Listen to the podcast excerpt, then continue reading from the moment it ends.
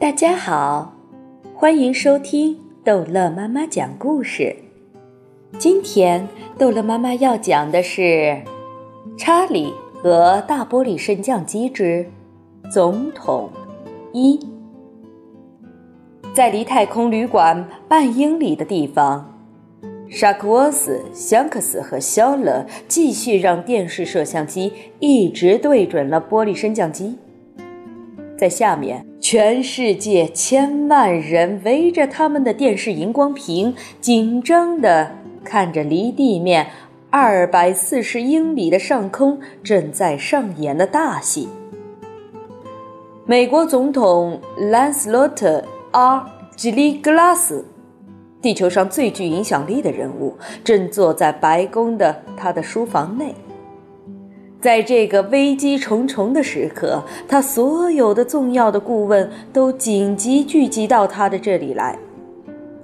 在大电视机的荧光屏前面，注视着那危险的玻璃太空船和它里面八名不怕死的宇航员的一举一动。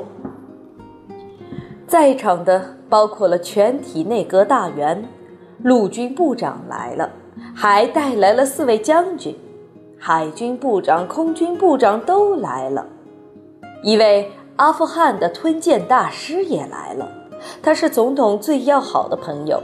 在场的还有总统的财政总顾问，他站在房间当中，正视着怎样用头顶来平衡国家预算，但总是不成功。离总统最近的是副总统。一位八十九岁、身材高大的女士，下巴上长着细胡子。总统还是个吃奶的孩子时，她是他的保姆，名字叫做迪布斯小姐。迪布斯小姐是幕后的当权人物，大家对她不敢等闲视之。有人说她对总统很严格，就如同她还是个小孩子时一样。她是白宫的女霸王，连情报局的头子碰到她，被她叫去时，也要出一身冷汗。只有总统可以叫她阿姨。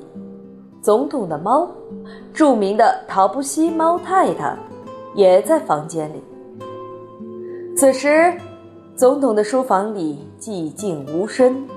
所有的眼睛都盯住了电视荧光屏，看着那小玻璃箱发射出助推火箭，在巨型太空旅馆后面快速地向上升起。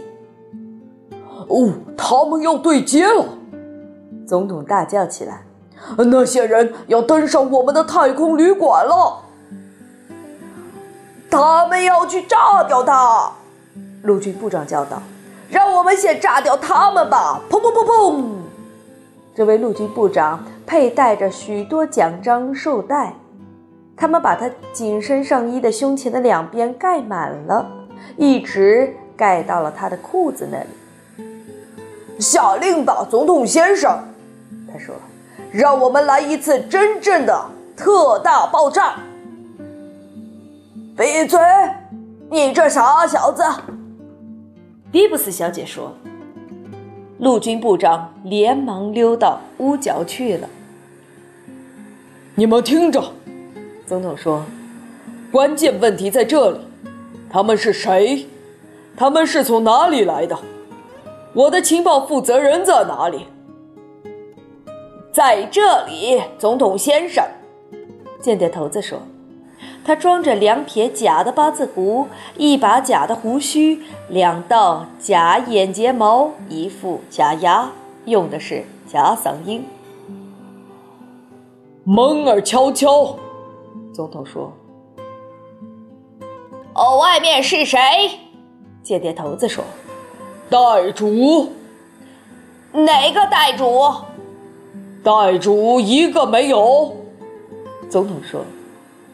沉默片刻，总统是为你。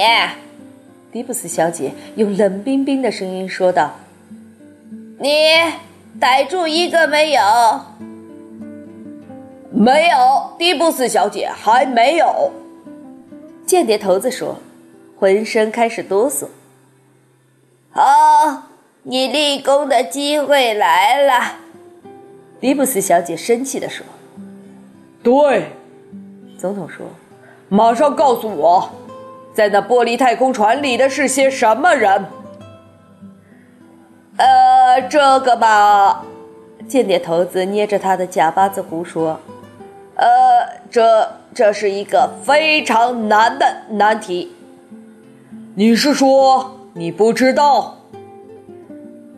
呃，我我我我是说我知道，总统先生，至少我我认为我知道。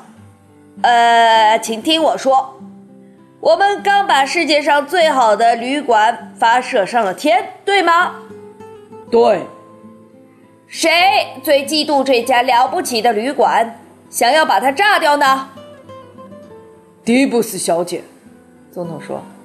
错了，间谍头子说。请再猜一次。那么，总统说着，埋头苦思冥想，会不会是一个旅馆的老板？他嫉妒我们这家豪华的大旅馆？呃，回答的好，间谍头子大叫：“请说下去，总统先生，您开始接近了。”是萨维先生，总统说：“越来越近了，总统先生。”李子先生，近极了，总统先生，近的不能再近了，请说下去。哦，我想出来了，总统叫道：“是希尔顿先生。”说的对，总统先生。间谍头子说：“你断定是他吗？”还不能断定，但肯定极有可能，总统先生。虽然希尔顿先生几乎在全世界每一个国家都开设了希尔顿旅馆，但是在太空还没有，我们却抢先了一步。他一定气得比一个疯子还要疯。好了，这一集的故事就讲到这儿结束了。欢迎孩子们继续收听下一集的《查理和大玻璃升降机》。